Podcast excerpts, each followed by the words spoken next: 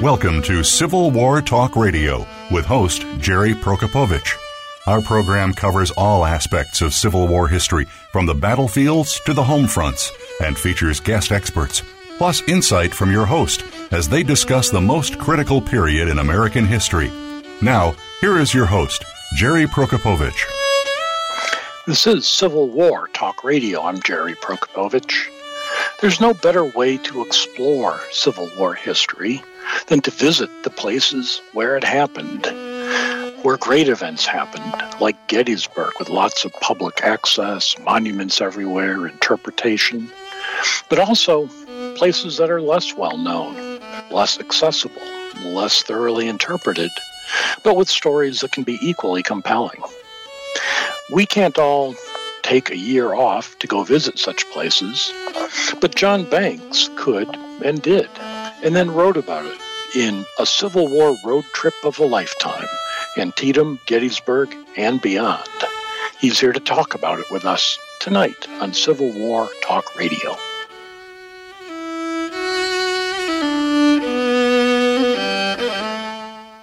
Streaming live, the leader in Internet Talk Radio, VoiceAmerica.com. Voice America programs are now available on your favorite connected device, including Amazon, Alexa, and Google Home. Through streams with Apple Podcasts, TuneIn, and iHeartRadio, listening to your favorite show is as easy as saying the show name followed by the word podcast. Hey, Alexa, play Finding Your Frequency podcast. If that doesn't work, try adding on TuneIn or on iHeartRadio or on Apple Podcasts. The Internet's number one talk station. Number one talk station. VoiceAmerica.com.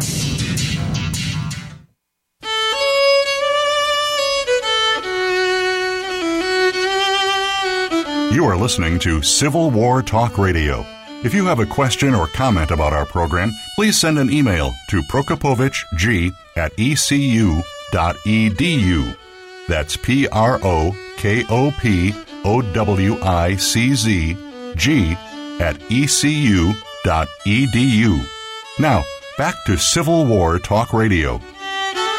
Welcome to Civil War Talk Radio. I'm Jerry Prokopowicz, coming to you this evening from the usual spot, the third floor of the Brewster Building on the campus of East Carolina University, not, however, coordinating the offense of East Carolina's football team or speaking for ECU in any way, simply using the office here after hours.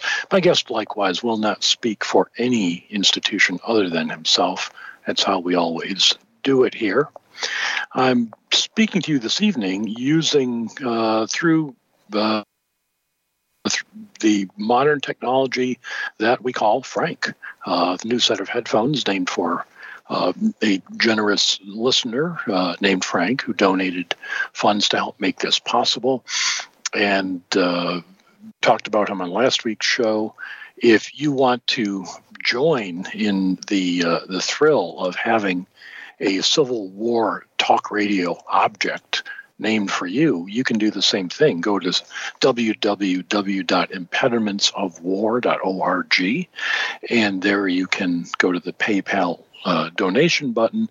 And donors who contribute $50 or more can choose the item of their choice here at Civil War Talk Radio World Headquarters to be named after them. What does that mean? What is available? Well, it has to be something associated with Civil War Talk Radio. I cannot rename the Sears Tower or Twitter or other things that have already been renamed anyway. And it has to be something under my control. I cannot promise that Second Manassas will hereafter be called the Jennifer Smith Second Battle of Manassas if you donate $50 and say your name was Jennifer Smith. You would have to contact the National Park Service for that kind of clout. But I do have a few objects around the office, an old baseball cap, a laser pointer that I use in class, a coffee mug full of pencils, anything you think a professor might have, a tweed jacket, for example, I wear occasionally. Any of these, you could have your name attached. And if $50 is more than you care to invest in a holiday gift, having something named for yourself or for a loved one, you can go a lot cheaper and just get a Civil War Talk Radio T-shirt, which I promote with a clear conscience because TeePublic, who make the shirts, keeps pretty much most of the money for it. I get $2 to $4 for each shirt, depending on the sale price. It shows up at Civil War Talk Radio. But they help promote the show. You can wear them to Civil War roundtable meetings that you attend. You can wear them to your daughter's wedding. You can wear them anywhere you like, and that does help promote the show. And finally, while we're talking about holiday gift giving, if even $50 is, you laugh and say, I spent $50 on and fill in a trivial item here. If you want to go big, the Civil War Institute that meets next June in Gettysburg, Pennsylvania, June 7th through 12th, is having a holiday promotion. If you sign up for the event, next year's event, the 2024 event, if you sign up for it now in the month of December, or sign up give someone a gift of a membership there, it's 15% off. So go to the Gettysburg.edu website for Gettysburg College, find the Civil War Institute, or go old school, call them on the phone, 717-337-6590, and ask them about those discounts. So we are, the other thing you can do while you're over looking at Civil War Talk Radio's website, impedimentsofwar.org, which Mark Gaffney helps maintain, is find out who's next on the show. We've got one more show in the fall season here of our 20th year at Civil War Talk Radio. Next week, Howell Raines will be our guest, ex-New York Times editor, and now author of a book about, it's called Silent Cavalry, How Union Soldiers from Alabama Helped Sherman Burn Atlanta and Then Got Written Out of History. That, I'm guessing, sums up most of the book right there in the title, but we'll read it and we'll talk about it with him next week. We'll take a midwinter break. We'll come back in January with Elizabeth Varon and her new biography of James Longstreet, and we'll have lots more in January 2024. Well, our guest tonight, and let's pick up the book here, is John Banks, author of A Civil War Road Trip of a Lifetime, Antietam, Gettysburg, and Beyond. On the cover, it says John Banks is rambling columnist for Civil War Times Magazine. Let's find out about that. Mr. Banks, are you there? Jerry, I am. Welcome to the show. Let me ask about your background, because this is I'll go ahead and say a unique book in Civil War literature. The question comes up, how does one prepare to write a book like this? You wrote for Civil War Times magazine at one point? Yeah, I currently do. I have a column in every issue called Rambling, but I'm a longtime journalist, Dallas Morning News for quite a long time, and then ESPN.com, where I ran NFL coverage for 9 years and then 3 years doing other stuff.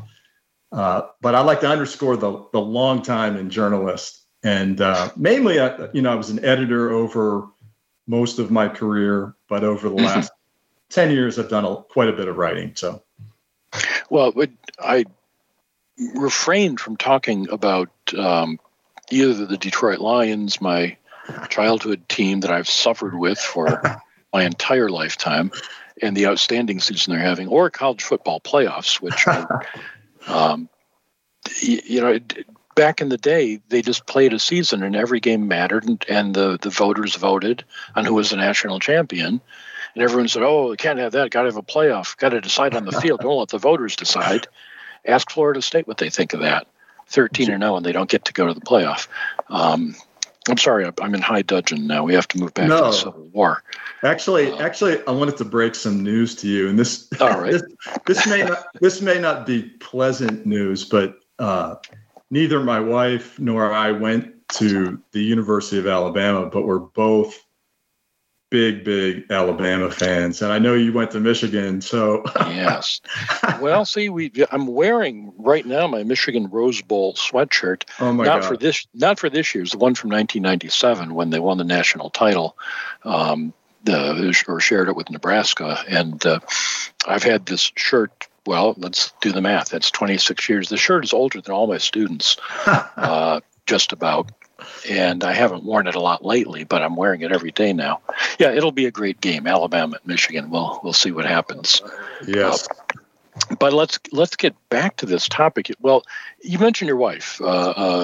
Yes. And as I'm reading your book, which describes your visits to many interesting Civil War-related sites, it becomes clear after a while that just as, you know, reading Moby Dick, who is the protagonist, is it the whale or Captain Ahab?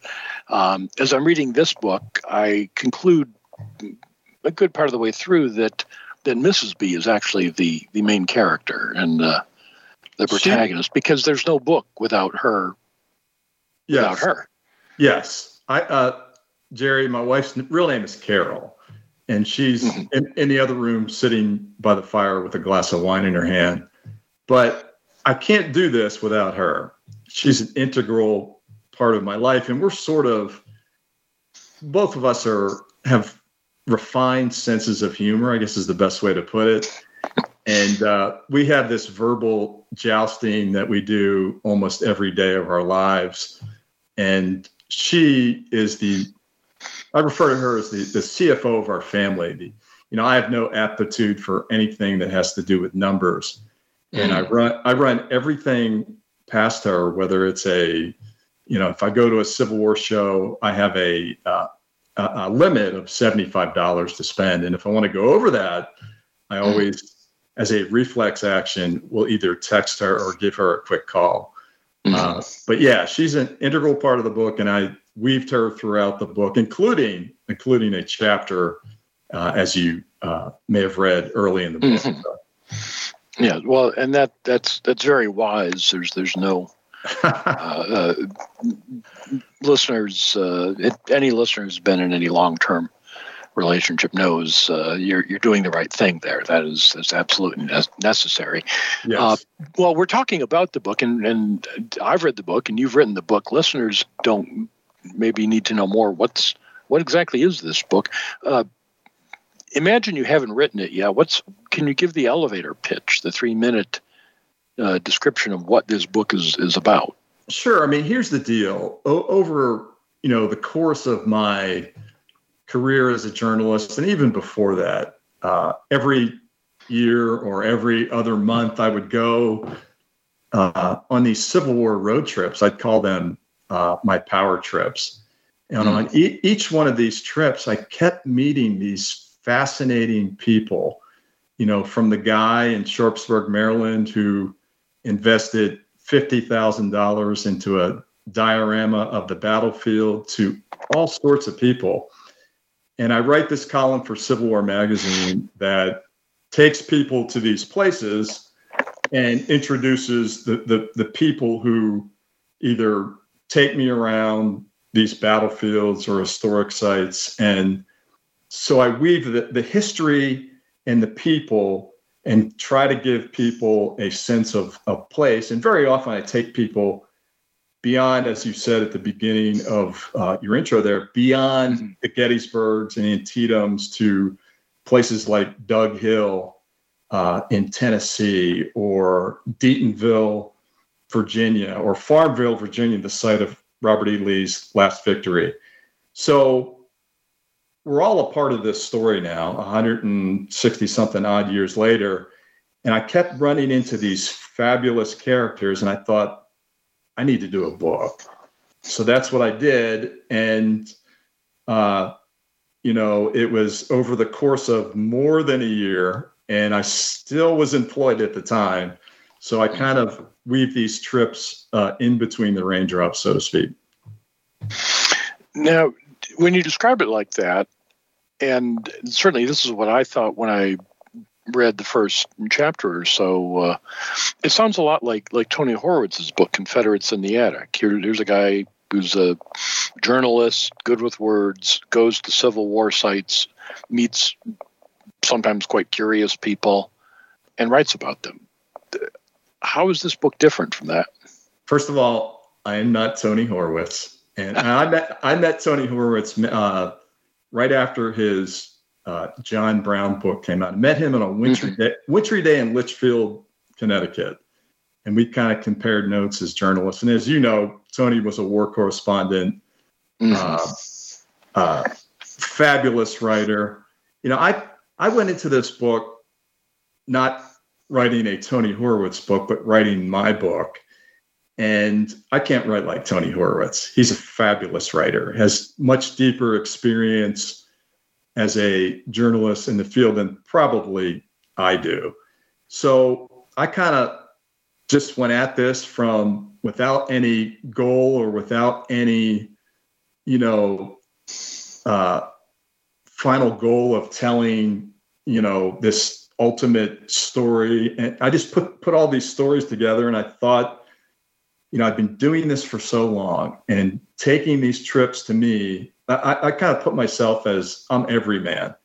And there are many people who I think do what I do in different ways, maybe not to the extent that I do it, but I view myself as this everyman author, sort of like, I wanted to experience these places. You probably remember George Plimpton, who wrote the book about. Oh, sure. Paper Lion. Yeah. Paper Lion. So I kind of, when I went to these places, I wanted to,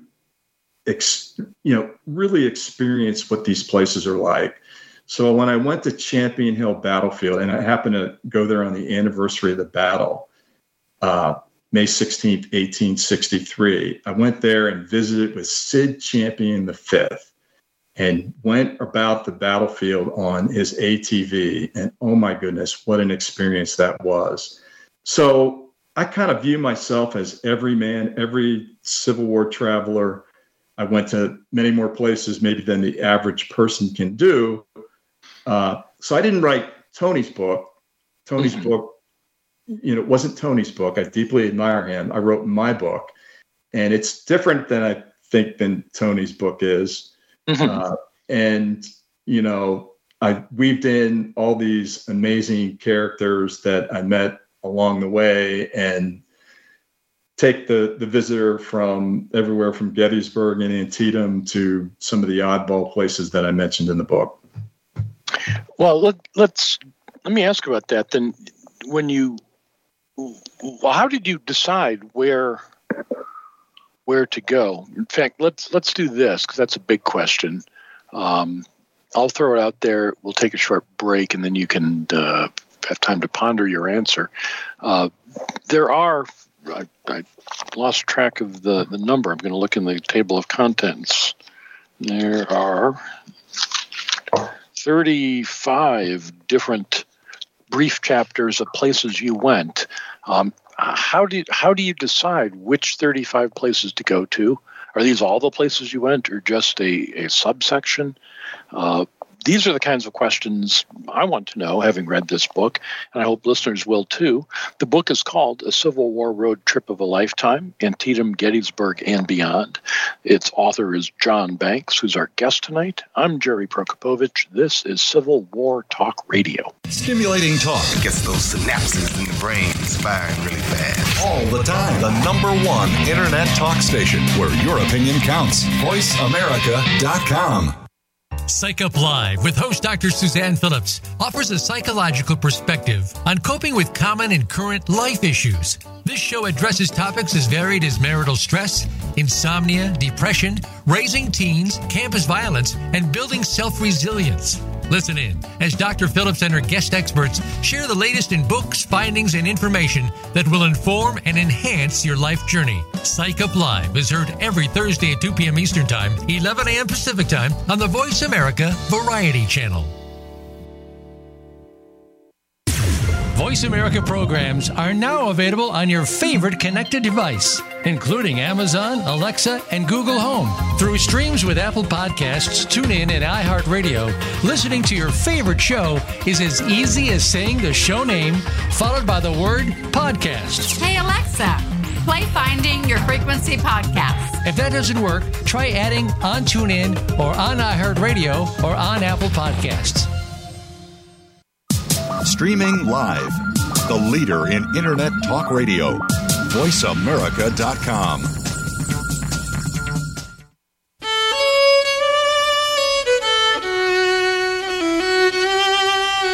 You are listening to Civil War Talk Radio. If you have a question or comment about our program, please send an email to prokopowiczg@ecu.edu. That's PROKOPOWICZG@ecu.edu. Now, back to Civil War Talk Radio. And welcome back to Civil War Talk Radio. I'm Jerry Prokopowicz, talking tonight with John Banks, author of A Civil War Road Trip of a Lifetime, Antietam, Gettysburg, and Beyond.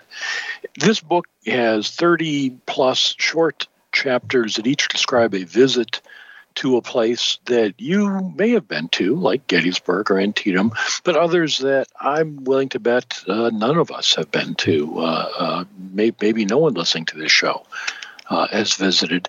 So, John, my question is, did you lay this out in advance? Say, well, here are the places I'm going to go. Are these places you visited over the course of your career writing about such places for Civil War times? How did the planning work for this? It's an excellent question. It was a mix of planning and serendipity. So here's an example. I planned a trip to go to New Market Heights, which is a battlefield out south of Richmond, mm-hmm. where 14 USCT soldiers earned the Medal of Honor. And on my way to Richmond, I spent a somewhat sleepless night in Stanton, Virginia, in a bed and breakfast, which is another story in itself. But on my way to Richmond, I noticed a sign for Trevilian Station. And it's one of those typical brown historical markers that you see, or not markers, the roadside signs that you see mm-hmm. on interstates or wherever. And that's like waving fresh meat in front of a hungry dog. I'd never been there. So I said, I've got some time. I'm going to go there. So it was kind of a mix of serendipity and planning. Like, for example, if you're going to write a book like this, you got to go to Gettysburg. That's a slam dunk. And mm-hmm. I think you have to go to Antietam too. And I'm very, very, love Antietam. I'm on the board of the Save Historic Antietam Foundation. Been there hundreds of times, so that place is like a magnet for me. So a little bit of serendipity, a little bit of planning. I kind of like the serendipity part because you run into some surprises and some things you may not expect. When I was driving back from This Hallowed Ground tour that I do with Stephen Ambrose Historical Tours every year, once or twice, I had the same experience, actually, driving through Virginia. I saw the Trevilian Station sign and said, I've got time before I get home. Mrs. P is doing something interesting without me and could use another couple hours alone. I went to look at Trevilian Station. The difference between you and me, though, is you then met people. I saw the abandoned tavern. Yes. Got out, walked around, nobody there. Walked around through that. Saw the sign for the museum that is long since closed and defunct. Didn't go in that. Yes. And found where they had preserved, the Civil War preservation groups had preserved many acres of the battlefield, but it was a horse trail, and I didn't have a horse with me and didn't have that much time to walk a 2-mile trail. You, however, you met someone there. How did you do that? Well, first of all, Like you, I have two daughters, and I've told my daughters that 98.6% of life is schmoozing. So I, like you, I pull into Trevilian's, Virginia, this tiny town of Virginia. I see the sign for the museum, and I go, oh my gosh, I have to go back there. Right. So I drive down the road, and I get to the Netherlands Tavern. I think that's what it's called. Yep. And it's a replica of the tavern that was there in 1865 during the battle. And I see this couple hauling a bed outside the tavern, and I start schmoozing with them. And just a delightful couple, Ed Krebs and his wife. And I end up talking to them, and they, you know, Civil War people, Jerry, I find are the people who are really into it. Mm-hmm. have what I call the 1,000-yard Civil War stare. You could go up to them and say, hey, my house burned down and I've lost my stamp collection that I've been collecting for 40 years. And they will continue to talk, focus on the Civil War. Yeah. This couple was like that, but they were just such nice people. I ended up helping them haul stuff into that place. And it was like 100 degrees that day. It was really hot. And then afterward, they say, hey, would you like to see George Armstrong Custer's headquarters, which is right up the road? Well, of course, I'm not going to turn that down. So we went up there and we sat in the house and they told me stories. And they were just a delightful couple. And it's just an example of the people that I met along, you know, my road trip. They're a perfect example of some of the people I've met. Now, this couldn't be all serendipity. There had to be some planning. Like you said in our first section, you visited Champion Hill in Mississippi, part of the Vicksburg campaign, on the anniversary of the battle. And that battlefield, much of it is in private hands today, but you toured it with the descendant, Sid Champion V. You must have contacted him first. You couldn't have just shown up at his front door. No, absolutely, I did. And Sid Champion V, I think I have this right, his great-great-grandparents owned a massive plantation at Champion Hill. They were slaveholders, obviously, among the biggest slaveholders in Mississippi at the time.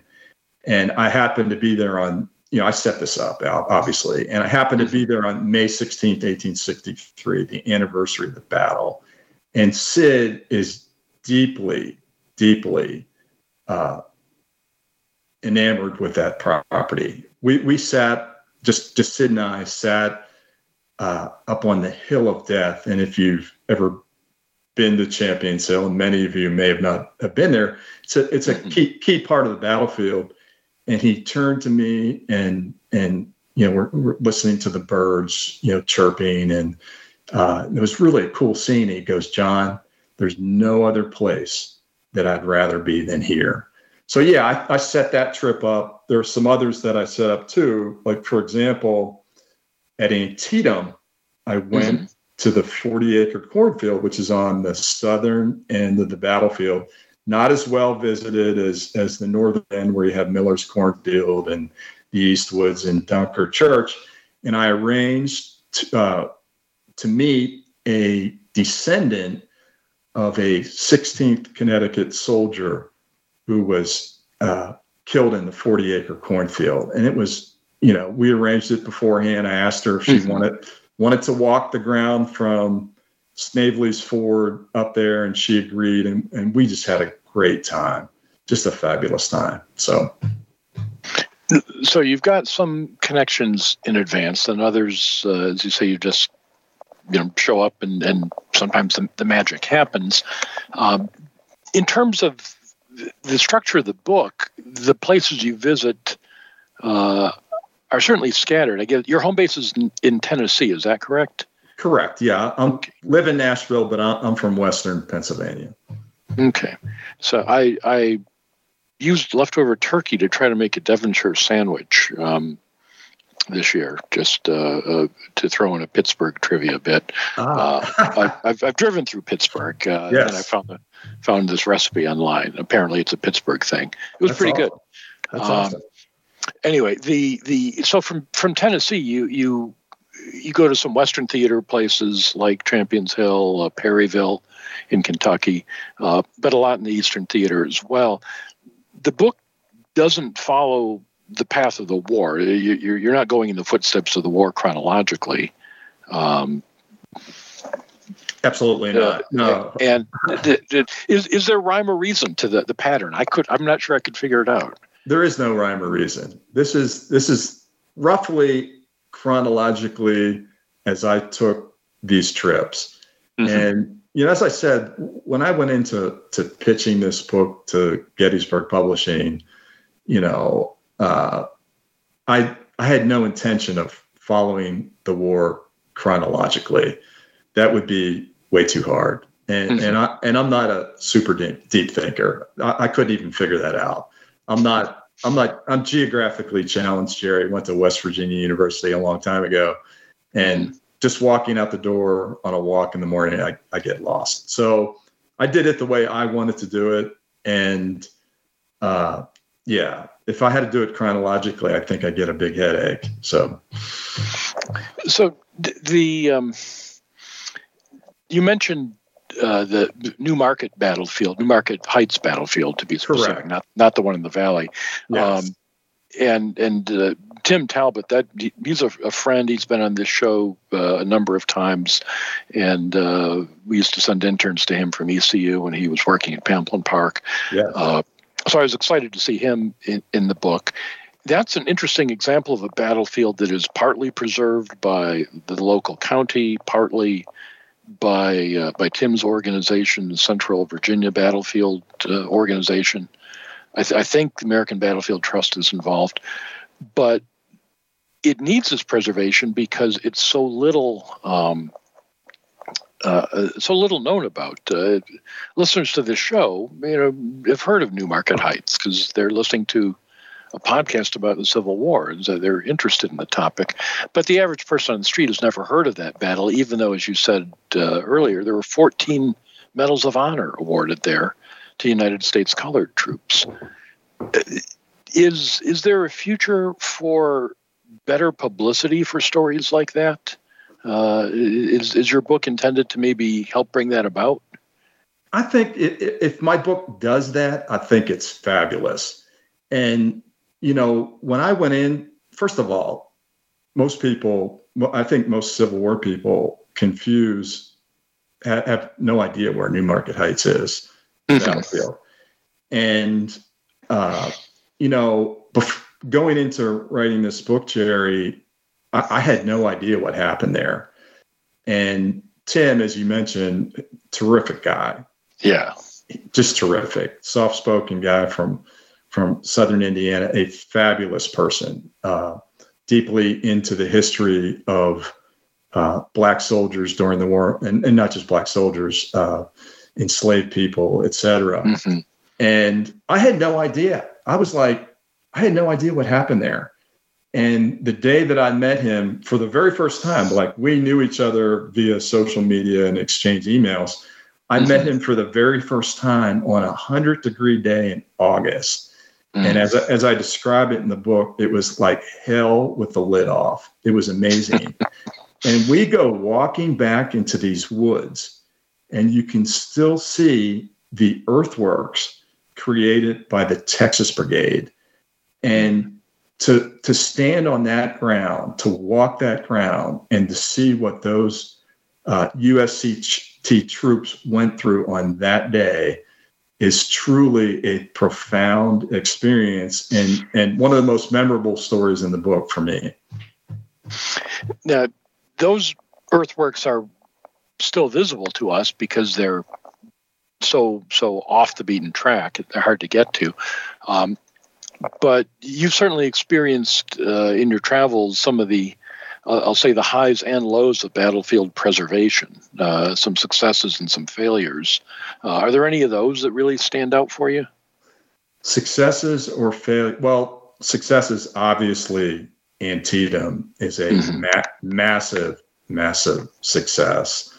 I didn't go to Chancellorsville, which breaks my heart, breaks my heart when I see it, because you see all the development around Fredericksburg. So the places that I went to, Jerry, are, your listeners have no idea probably about Doug Hill. And I wrote about Doug Hill in the book. And I wrote about Cumberland Church, which needs to be better known, the site of Robert E. Lee's last victory. And I became friends with the farmer, Dirk Warner, who owns Corps Battlefield at Cumberland Church, wants to be buried on the battlefield, by the way, out by the Redwoods.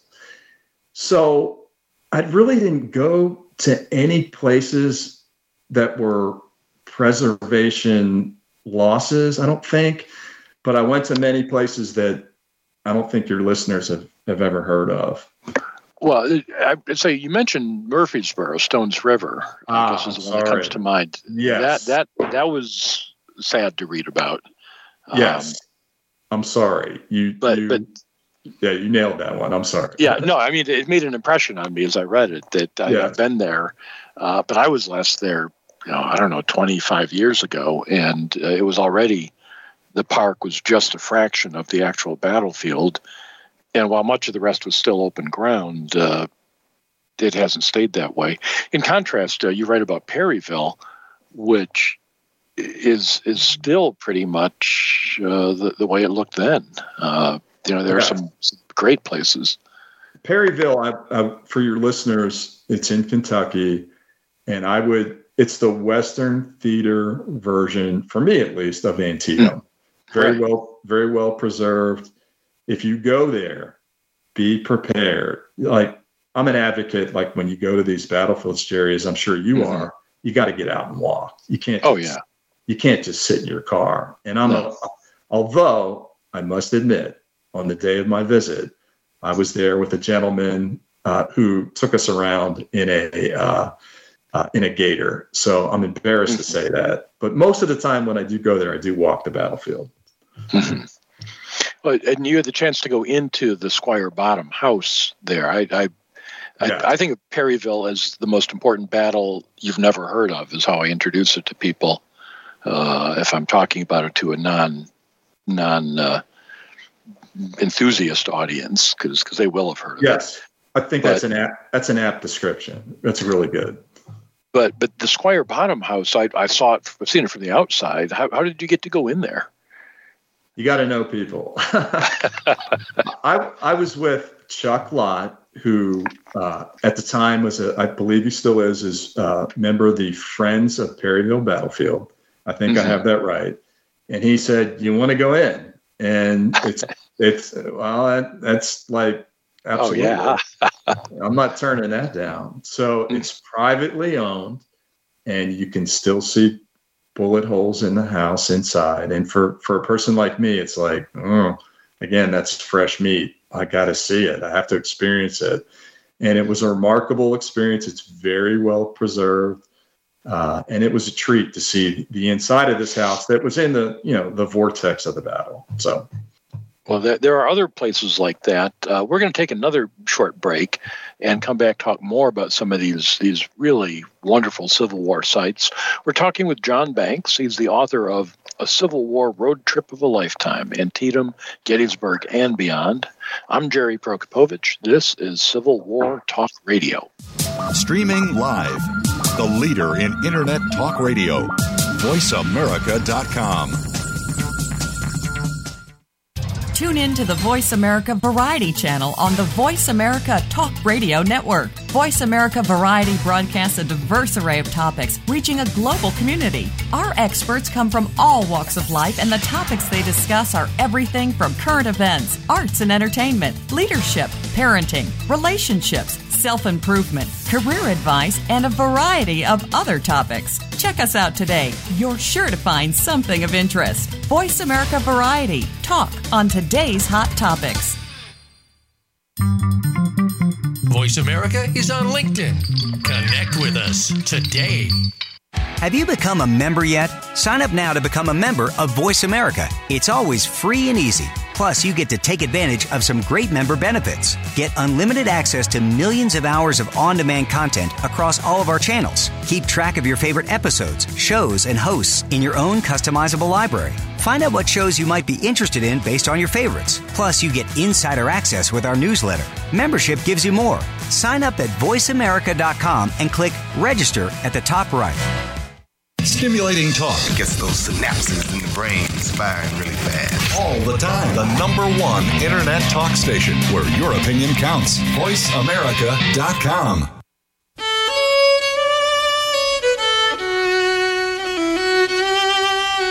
You are listening to Civil War Talk Radio. If you have a question or comment about our program, please send an email to prokopowiczg@ecu.edu. That's PROKOPOWICZG@ECU.edu. Now, back to Civil War Talk Radio. Welcome back to Civil War Talk Radio. I'm Jerry Prokopowicz, talking tonight with John Banks, author of A Civil War Road Trip of a Lifetime, Antietam, Gettysburg, and Beyond. It is an account of visits to almost 36 Civil War sites. Some you've heard of, some you've been to, Gettysburg, Antietam, and others that you may not even have heard of, Sparta and Dug Gap and Charlton Laurel, places like these. I have a whole list of the kind of questions that are superficial and could come off the top. What's your favorite place to visit? Not going to ask you that. But I will ask this. Is there a place you visited that you would never go back to? Oh, my.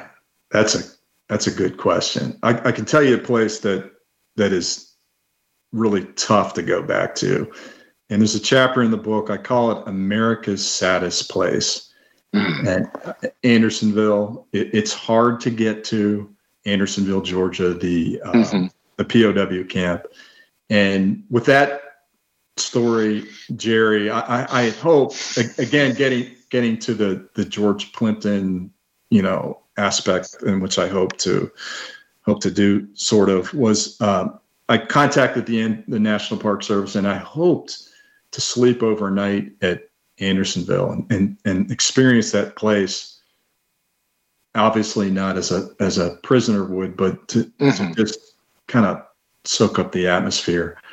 And couldn't do that, but I ended up with a park guide named Terry Serber, and we were allowed to walk around the place at nighttime. And I don't, many of your listeners have probably, I think I've been to Andersonville. It's a hard place to get to in deep in Georgia. That's just a profound experience, knowing that 13,000 U.S. soldiers died there over the course of, a little more than a year.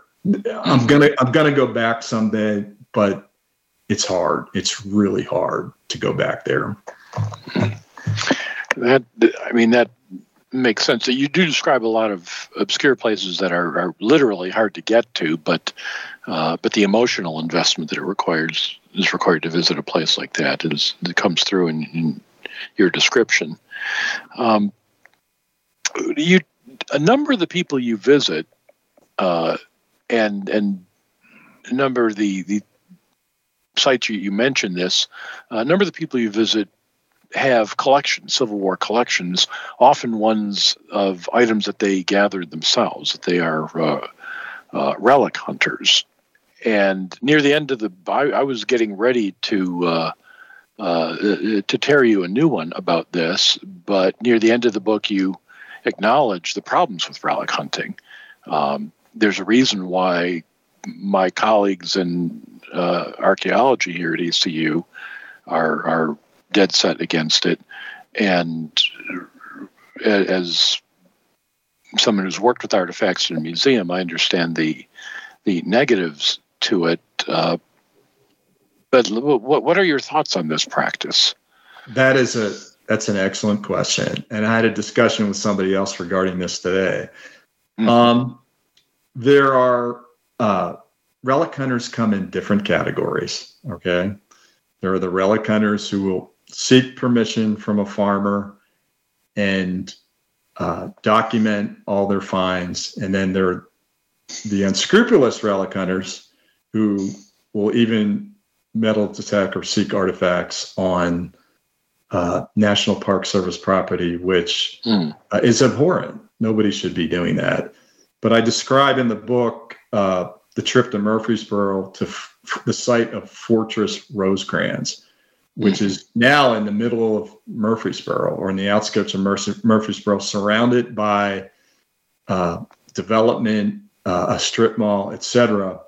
And I talk about in the book where I was invited to go out there, and the person who was, I'm not a relic hunter, by the way. This person was seeking artifacts there. He found a bunch of stuff, and now that place is developed and gone. Ideally, like in a perfect world, it would be great if a Tennessee state archaeologist would have the opportunity to go there and document every find. Like I've been to Gettysburg with the head archaeologist there up at Culp's Hill. I wrote about this for Civil War Times Magazine, where everything was documented. There were little flags in the ground, and he could, as he explained to me, he could tell the story of what happened at Culp's Hill. So there are different categories. There are people I know, including close friends of mine, who despise relic hunters. I get it. I totally get it. I am not a relic hunter, but I think I give leeway to the people who go to places that are going to quickly be paved over and disappear forever. And there are numerous examples around Murfreesboro of that. No, that chapter softened my stance on this, because as you point out, if the cranes are already digging, and if no state or university or other organization has been given the opportunity to conduct proper archaeology, then at that point, the information buried with those artifacts is about to be destroyed anyway. Maybe, you know, there's an argument to be made. Might as well at least save the physical pieces, even if we don't know where they came from. I'm not a fan even of those who document, because there's documentation, and there's documentation, and professionals and amateurs are don't do it the same way any more than somebody who just starts writing a blog is the same as a professional journalist. There are differences involved, but still, you do make a good point that there are times when maybe it's now or never. Well, I just found this a really unique book. I won't qualify unique, but something's either one of a kind or it isn't. The closest comparison I could come up with was a book by Robert Paul Jordan, written for National Geographic many decades ago, because I read it when I was a kid, and I wanted it to be a Bruce Catton Centennial History type book, and I start reading it, and this guy's just talking about his own travels to battlefields. Like, there's no history in here. You don't see where the armies are going. There's none of that, and I was really disappointed and put the book away, and eventually I started reading it later, and I'm on the trip with this author and visiting places through his eyes. And by the time it was done, I was like, hey, I like this guy. I want to know more. Your book is not a history book by any stretch. Although it tells historical stories, it's a very personal book. Yes. And the stories you tell are personal. We don't hear about the left flank at Antietam, but we hear about the 16th Connecticut or about individuals in it at Antietam, if that makes absolutely sense. It does. And when I give Civil War talks, you're teeing this up for me. I am not a left flank, right flank person. I'm a storyteller. And I view this book as kind of a combo memoir / history / travelogue. And I do it with I have a weird sense of humor, and I hopefully that came across. Now, obviously, when you go to a place like Andersonville, there's no humor involved in Andersonville. No. Period. Right. But there are other places where I go, you know, I just kept meeting these characters who made me laugh and had that 1,000-yard Civil War stare, as I referenced earlier, and were just so interesting to me. And what I wanted to achieve with this book was to take people along for the ride with me eating my red licorice and downing my black tea as frankly, I'm listening to Civil War Talk Radio on many of these trips, by the way. Oh, that's what I wanted. Time well spent. Yes, indeed. Yes. I love your show. I love the show. I'm a huge fan. So that's what I wanted to do. And hopefully, you know, if people are entertained by this trip and are entertained by the annex of, the CFO, Mrs. B, that's great. That's fabulous. And I've achieved my goal. So, well, it I guess another goal, I don't know if it was intended to, but is to get people out of their seats and into their cars and traveling somewhere to see some of these places. You know, not all of them will be with us forever, unfortunately, but there are places. As I'm reading this, I'm thinking, wow, you know, he's been to Trevilian Station. I've been there. I saw that same weird stuff in the middle of nowhere. Then there's other places you describe where I think, oh, holy cow, I would love to see that. I've been to Sailor's Creek numerous times, but I'd never been to the Bachelor's Rest house that you describe, nor do I know the owner of the private property. I have no way of getting there. But you describe a house that is in ruins, yet had Civil War graffiti on the walls left behind by soldiers from 1865. What a find. It was, oh my gosh. Yeah, I'm so excited. I wish we could go another hour. It would be so great. Oh, yeah. But we only have a couple minutes. But right. that place in Deatonville, Virginia, I get there on a snowy day. It was just a surreal day. And it's this little house, abandoned house in the middle of you know, near Sailor's Creek battlefield, which is kind of out there and remote. And the place is falling down. It's demolition by neglect. The owner is not interested in saving the place. And I tell the story in the book of these two passionate people who want to save the names of the soldiers. It was a Union hospital on Lee's retreat route, and they wrote their names in the attic. And we're there on this wintry day. It was just so surreal. And as we walk into the place, which was abandoned in the 70s, you could still see in the closet, there were clothes hanging, and there was like an IRS form from the 1950s. And I go into the table and I open up a get well letter from the 1960s. It was totally bizarre. And it was really cool. So. And that, from a preservation's point of view, the happy ending is that the people you were with were able to extract those pieces of the wall with the graffiti. I believe at least one of them is on display at the visitor center at Sailor's Creek, and people can see it today. Go ahead. No, I'm sorry to interrupt. I hope it is. I think that's the plan for it to eventually be displayed there. So if it's not there yet, then yes, it should be soon, because they have a wonderful visitor center at Sailor's Creek, and people passionate about preserving it. So in 1 minute, where do you want to go next? Is it back to a place, to a new place? What would be your next road trip if you if Mrs. B says it's okay? I think she will. I want to go to Pea Ridge. I've never been to Pea Ridge. Ah, me neither. I've never been to Wilson's Creek. But I want to find some places that your listeners probably have not heard of. I get emails from people all the time saying, you need to come here. So it'll be a little serendipity, a little bit of planning. But who knows? Maybe I'll do a Civil War road trip of a lifetime too. Well, that would be great. When you do, then you definitely have to, we'll have you back to the show and talk about that one too. So listeners, if you want to go along on a Civil War road trip of a lifetime. You can do it by reading this book. It's written by John Banks. He's been our guest tonight. John, it's been a pleasure traveling with you by reading your book and talking with you. Thanks for having me. This has been great. A thrill of a lifetime. So, and listeners, as always, thank you for listening to Civil War Talk Radio.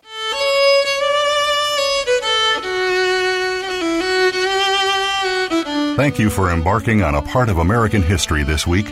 Civil War Talk Radio with Jerry Prokopowicz can be heard live every Wednesday at 4 p.m. Pacific Time, 7 p.m. Eastern Time on the Voice America Variety Channel. Have a good week.